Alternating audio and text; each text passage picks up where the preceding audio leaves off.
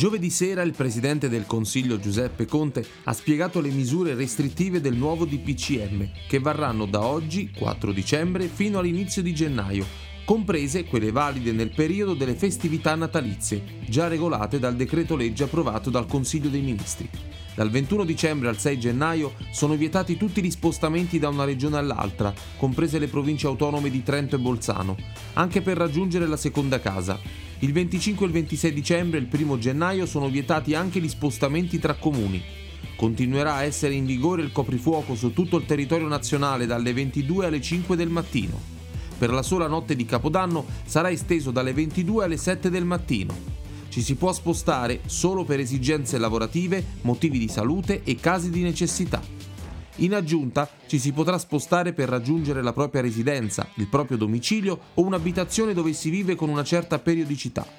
Le coppie che vivono lontane per ragioni di lavoro dunque potranno riunirsi. Chi andrà all'estero per turismo tra il 21 dicembre e il 6 gennaio dovrà sottoporsi a un periodo di quarantena al rientro in Italia. Gli impianti di sci saranno chiusi fino al 6 gennaio, le crociere non si potranno svolgere tra il 21 dicembre e il 6 gennaio. Dal 7 gennaio gli studenti delle scuole superiori potranno tornare a scuola in presenza. In ogni scuola inizialmente potrà rientrare il 75% degli studenti. Nell'area gialla, bar e ristoranti potranno essere sempre aperti a pranzo, compresi il giorno di Natale, il 26 dicembre, e fino alle 18.